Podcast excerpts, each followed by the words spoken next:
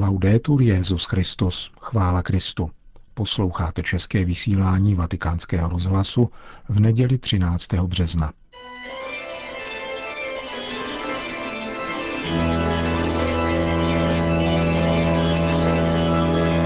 V komentáři Církev a svět uslyšíte esej Fabrice Hadžadího o pedagogice plišových dinosaurů.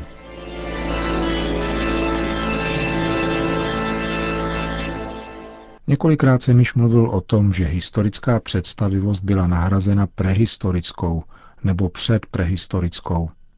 Už to nejsou králové a královny, římské tógy či řecké hymationy, s nimiž byly děti seznamovány dříve než se vším ostatním.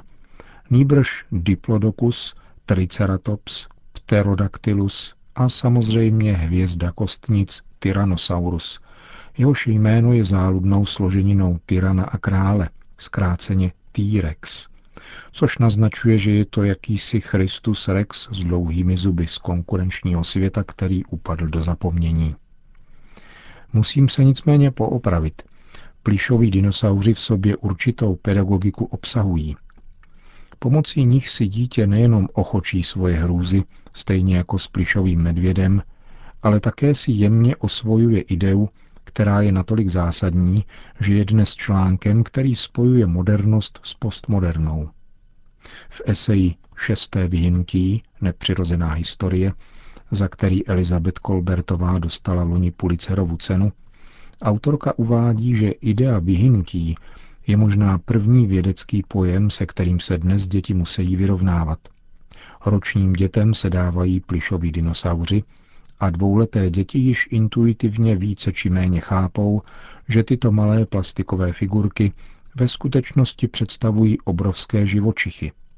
Ještě nosí plenky, ale už jsou schopny vysvětlit, že kdysi existoval bezpočet druhů dinosaurů, kteří před mnoha lety v nějaké planetární katastrofě všichni zanikli.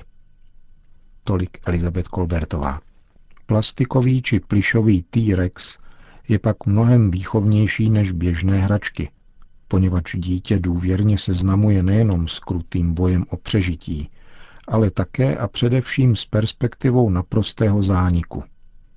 To zaručuje předčasnou vyspělost, která nemá obdoby. Idea zániku totiž není pochopitelná sama sebou. Až do 18. století vědci neměli tušení, že by nějaký živočišný druh mohl vyhynout.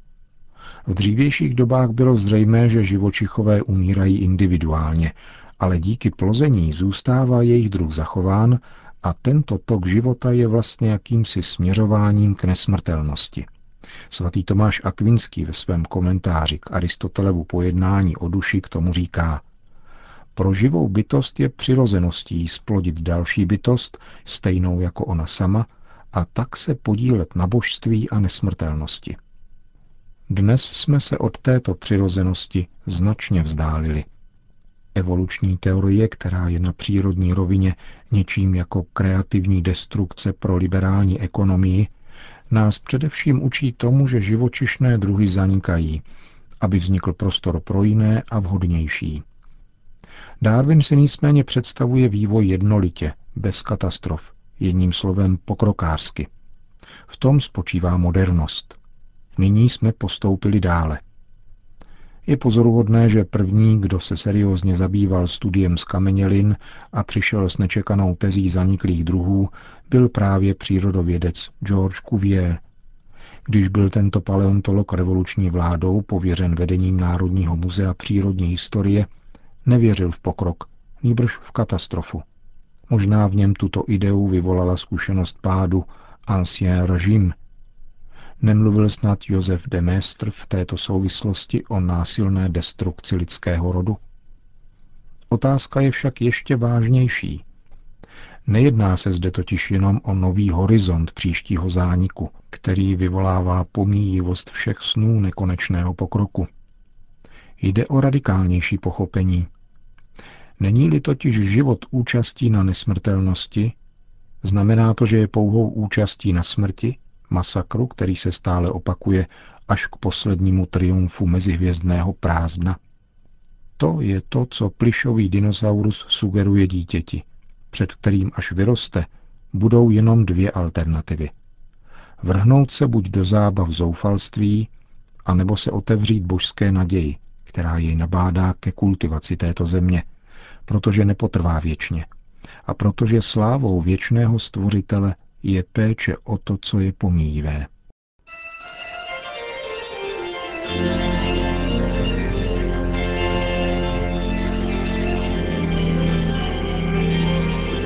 To byl náš nedělní komentář Církev a svět od Fabrice Hadžadího.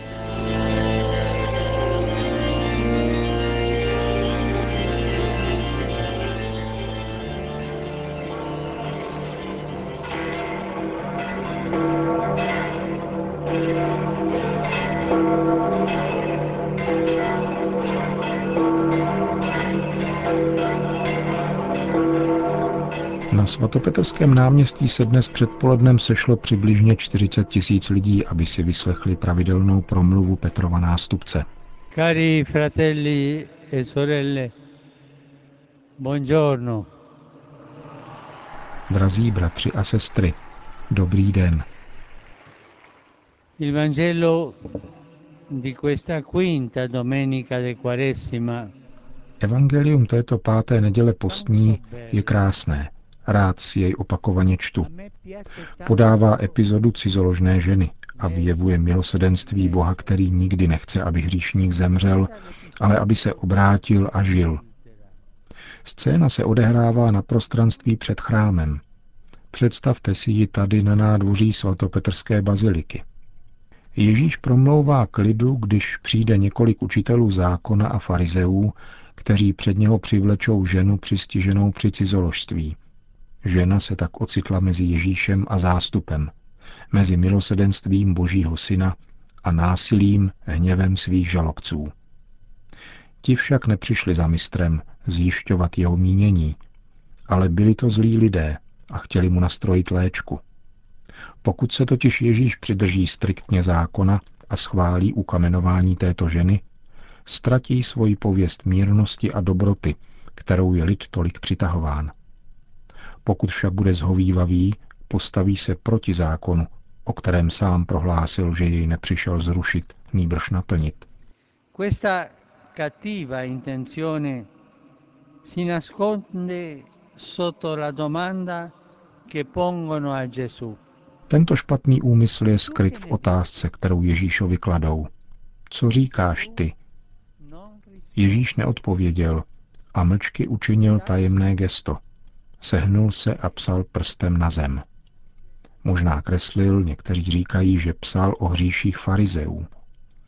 V každém případě však psal, jako by byl jinde. Všechny tak vybídl, aby se uklidnili, nejednali vznětlivě a hledali boží spravedlnost. Ti zlí však naléhají a čekají od něho odpověď. Zdá se, že žíznili po krvi.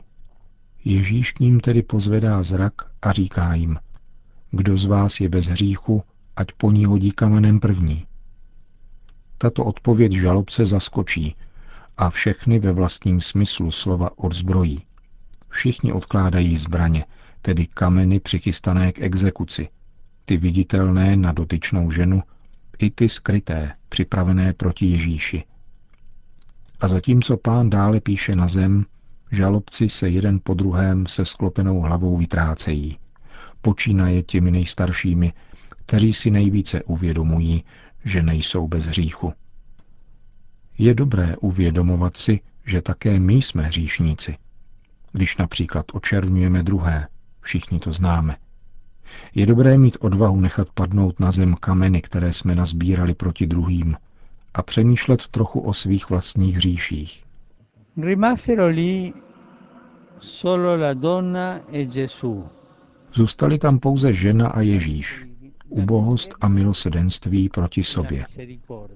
A k tomu dochází kdykoliv se zahanbeni ocitneme před spovědnicí, abychom vyjevili svoji ubohost a žádali o rozřešení. Ženo, kam se poděli? Říká jí Ježíš. Stačí toto oslovení a jeho pohled plný milosedenství, naplněný láskou, aby tato osoba možná poprvé pocítila, že má svoji důstojnost a že ona sama není hříchem. Má svoji důstojnost a může změnit život. může vyváznout ze svého otroctví a vydat se novou cestou. Cari fratelli e sorelle, Drazí bratři a sestry, quella donna rappresenta tutti noi, tato žena představuje nás všechny, kteří jsme hříšníky, tedy cizoložníky vůči Bohu, zrádci jeho věrnosti.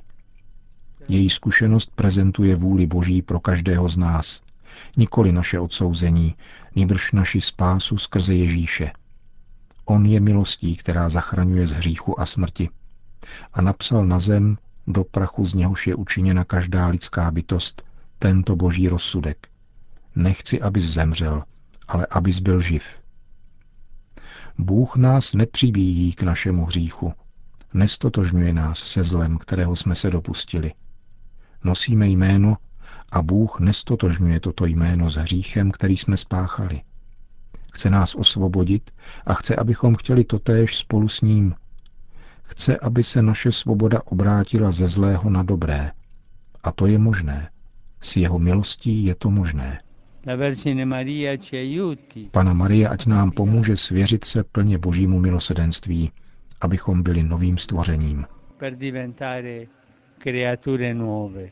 Po hlavní promluvě se papež František obrátil k přítomným na náměstí svatého Petra, aby jim oznámil, že je pro ně jako dárek připraveno kapesní vydání Lukášova Evangelia, které tam v počtu 40 tisíc výtisků rozdávali dobrovolníci vatikánské pediatrické ambulance domu svaté Marty spolu s římskými seniory, muži i ženami. Papež vybídnul k denní četbě Evangelia a připomněl také, že v rozdaném kapesním vydání je k textu Evangelia připojeno také několik modliteb a seznam skutků tělesného a duchovního milosedenství.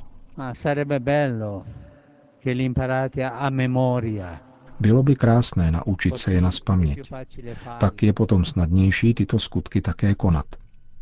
Přijměte toto evangelium, aby se ve vás Otcovo milosedenství stalo skutkem.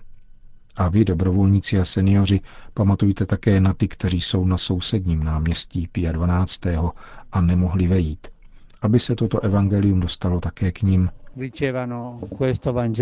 poznamenal v závěru papež František v souvislosti s těmi poutníky, kteří se vzhledem k mimořádným bezpečnostním opatřením nestihli dostat na svatopetrské náměstí. Papež František po společné mariánské modlitbě Anděl Páně všem požehnal. Sit nomen Domini benedictum. ex hoc nunc et usque in seculum, Aiutorium nostrum in nomine Domini. qui fecit celum et terram, Benedicat vos omnipotens Deus, Pater et Filius et Spiritus Sanctus. Amen.